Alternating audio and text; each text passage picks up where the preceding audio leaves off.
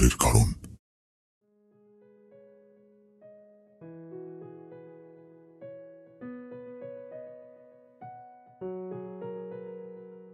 বিভূতিভূষণ বন্দ্যোপাধ্যায় জন্মেছিলেন আঠেরোশো চুরানব্বই সালের বারোই সেপ্টেম্বর।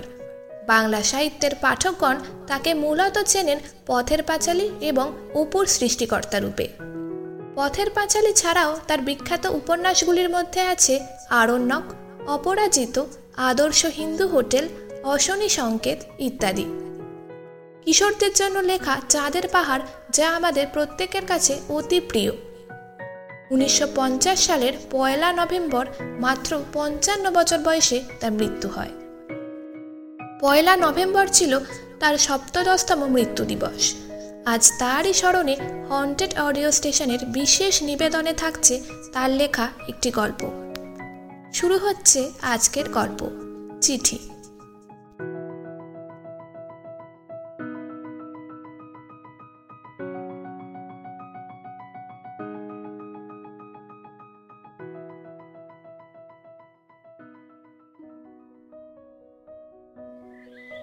আজই সকালে যে এমন আশ্চর্য ঘটনা ঘটবে, এমন দিনটি যে নির্দিষ্ট ছিল এমন এক আশ্চর্য কাজের জন্য, তা যখন ঘুম থেকে উঠেছি তখনও জানি কি। আজই বিশেষ করে বলছি এই জন্যে যে আজ আমাদের দিল্লি যাওয়ার দিনটি নির্দিষ্ট ছিল। দিল্লিতে জওহরলালজি পৌরোহিত্য করবেন আমাদের এক সভায়। সমস্ত জগতের বিভিন্ন প্রদেশের সাহিত্যিক নিমন্ত্রিত হয়েছেন দিল্লির মহা সম্মেলনে আমিও সেখানে যাব। বন্ধুদের সঙ্গে পরামর্শ করে ঠিক করেছি, সবাই মিলে মিশে একত্রে যাব। মনে খুব উৎসাহ এবং দীপ্ত আনন্দ। এক বন্ধুর চিঠি কাল পেয়েছি। তিনি আমাদের সঙ্গে যাবেন সস্ত্রীক আমি যেন কলকাতায় গিয়ে তাঁর ওখানে গিয়ে তাকে সঙ্গে করে নিয়ে যাই। গ্রামেই থাকি। সাহিত্য সৃষ্টির জন্য আমার প্রয়োজন হয় পল্লী প্রকৃতির শান্ত পরিবেশ ছায়া ভরা লতা বিতান। সেখান থেকে ভারতবর্ষের মর্মকেন্দ্র দিল্লিতে যাব।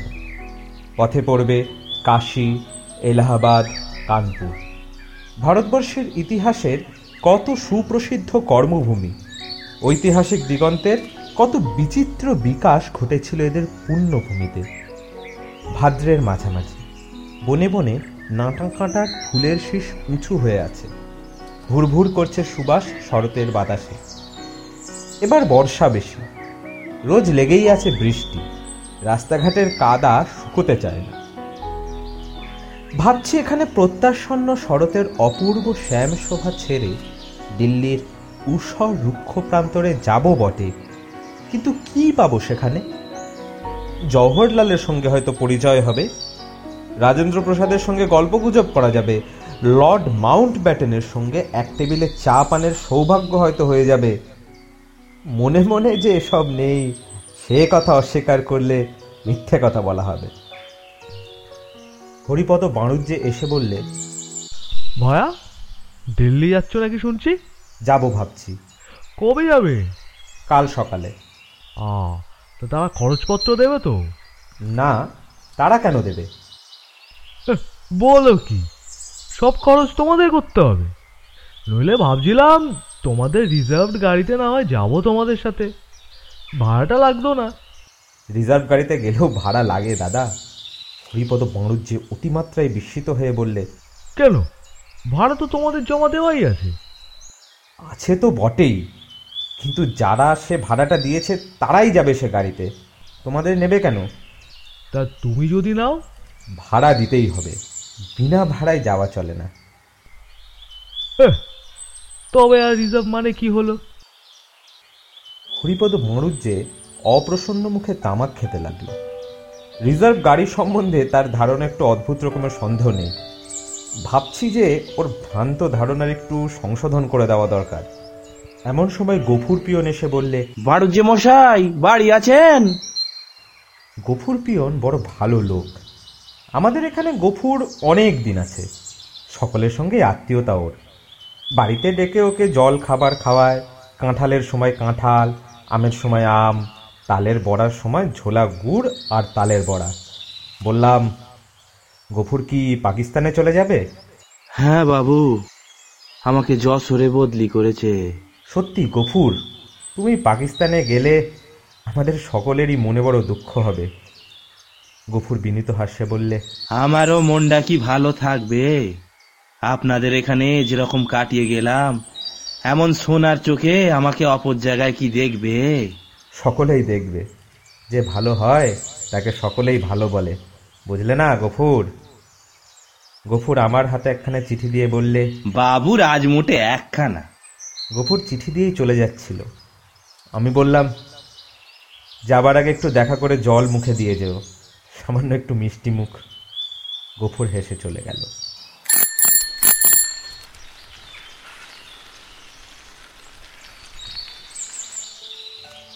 তারপর চিঠিখানার দিকে চেয়ে বিস্মিত হলাম। কাঁচা মেয়েলি হাতে লেখায় চিঠিখানা লেখা। পরমারাধ্য শ্রীযুক্ত জগদানন্দ বন্দ্যোপাধ্যায় শ্রীচরণ কমলেশু। কে চিঠি লিখেছে? খামখানা এত ময়লা, আর পুরনো, আর অন্য রকমের। এ আবার কি রকমের খাম? আজকালকার খামের মতো নয়। কোনো ভক্ত পাঠিকার চিঠি নাকি? খুলেই ফেলা যাক।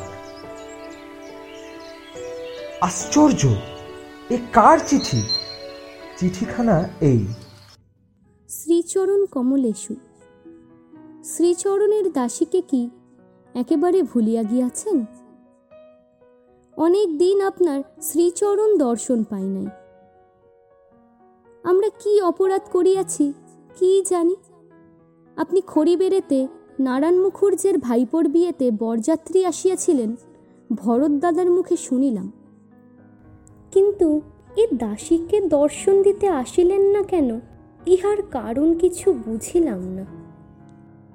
আপনি রাগ করিলে দাসীর আর কে আছে বলুন। সেই ফুলসজ্জের রাতের দিন আমাকে আম খাওয়ানোর জন্য আপনার কি জেদ? আমি আম খাইনি কেন জানেন? তাহা বলিব। বিয়ের দরুন ভালো চেলি পরনে ছিল, জানো গো মশাই? তাই যদি নষ্ট হয়ে যায়, সেজন্য আমি খাইনি। অমনি মশাইয়ের রাগ হলো, কি রাগ সারা রাত্রির। জানো, এখন আমার সেসব কথা মনে পড়লে হাসি পায়। না, এসব লিখিব না। তুমি আবার রাগ করিবে। এতদিন এখানে আসিলে না কেন? আমার উপর রাগ করিও না। তুমি এমন নির্দয়, আমার উপর মায়া হইল না। যাই হোক তোমার উপর জোর আছে বলিয়া তাই তোমাকে বারবার জ্বালাতন করিতেছি। মা ও পিসিমা, কত দুঃখিত ও চিন্তিত হইয়াছেন। একবার আসিয়া তাহাদের চিন্তা দূর করিবেন। ভাবিয়া দেখুন কত দিন আপনাকে দেখি নাই। তুমি সেই গান গাহিয়াছিলে। বিভা দিদি গান গাহিয়াছিল। সেই সব কথা মনে পড়ে আর বুক যেন ফাটিয়া যায়। ওগো, তুমি আমাকে আর দুঃখ দিও না। একবার শ্রীচরণ দেখিতে বড় ইচ্ছা করে। ওগো, তুমি এবার আসিলে আমি কত গান শোনাবো। বিভা দিদির কাছে ও কর কাকাদের বাড়ির সেজ বউয়ের কাছে কত গান শিখিয়াছি। শুনবে তো? এসেছে হৃদয়ের হাসি অরুণ অধরে। সম্মুখে রাঙা মেঘ করে খেলা। তরণী বেচালো নাহি বেলা। শখ যদি না পাও, যাও সুখের ও সন্ধানে। কিছু নাহি চাবো গো আমি তোমারও বিহনে তোমাতে করিব বাস, দীর্ঘ দিবস মাস এই সব গান শিখিয়াছি। তুমি এলে চিলের কোঠায় দুপুরে দুজনে বসিয়া গাহিয়া শোনাব। রানী দিদি ঠাট্টা করে বলিয়া আমার গান গাহিতে লজ্জা করে। যা হোক, এবার ঠিক গান গাহিয়া শোনাব। আমায় আর কষ্ট দিও না। অত নিদয় হয়ে দাসীরে চরণে ঠেলিও না। আমার প্রণাম নিও। ইতি, তোমার শ্রীচরণের দাসী, নিরুপমা। তারিখ, বাইশে ফাল্গুন, তেরোশো চব্বিশ সন কুলবেরিয়া, জেলা নদিয়া। ভালো বুঝতে পারলাম না। বানান ভুল, ভাষা ভুল ছেদ চিহ্নহীনের চিঠিখানা কার? নিরুপমা? কে নিরুপমা? পত্রখানি মনে এক অপূর্ব ভাব এনে দিল। কতদিন আগেকার বিস্মৃত প্রথম যৌবনের সুবাস ভরা দিনগুলির বাতাসে মেশানো ছিল যে পিকুলের রসিকতা, নববসন্তের পত্রশোভা, দায়িত্বহীন জীবনের নিশ্চিত আরাম মোহাম্মদীর দিগন্ত অপরূপ মাধুরী। এতকাল পরে আবার ফিরিয়ে আনলো চিঠিখানা। তবুও বুঝতে পারলাম না কার চিঠি। গত চব্বিশ সালের চিঠি এলো এই চুয়ান্ন সালের ভাদ্র মাসে। আচ্ছা এও কি সম্ভব? আমার এত কাল আগেকার পরলোকগতা স্ত্রী নিরুপমার চিঠি এলো, আজ ত্রিশ বছর পরে। এতকাল এই চিঠি কোথায় ছিল? কোন ডাকঘরের, কোন আলমারির অন্ধকার কোণে আত্মগোপন করেছিল সুদীর্ঘ ত্রিশটি বছর? আমার যৌবন বয়সের চিঠি এলো যখন আজ আমি প্রহুরত্বে উপনীত। আমার ফুলসজ্জার পরে নবপরিণীতা বধূর করুণ আহ্বান লিপিখানি, ডাকঘরের কর্মচারীরা এত কাল লুকিয়ে রেখে কি রসিকতা করতে চেয়েছিল আমার সঙ্গে? এই চিঠি আসছিল গত ত্রিশ বছর ধরে। কত ঘটনা ঘটে গেল এই ত্রিশ বছরে? আমার জীবনের কত উত্থান পতনের ইতিহাসের মধ্য দিয়ে, কত শোক, দুঃখ, প্রেম কাহিনীর মধ্য দিয়ে এই চিঠিখানা আসছিল। ত্রিশ বছর পরে চিঠি পেয়ে লাভ কি আমার? চমৎকার শরৎ দুপুরটিতে শুধু বাইরের দিকে চেয়ে রইলাম চিঠিখানা হাতে করে।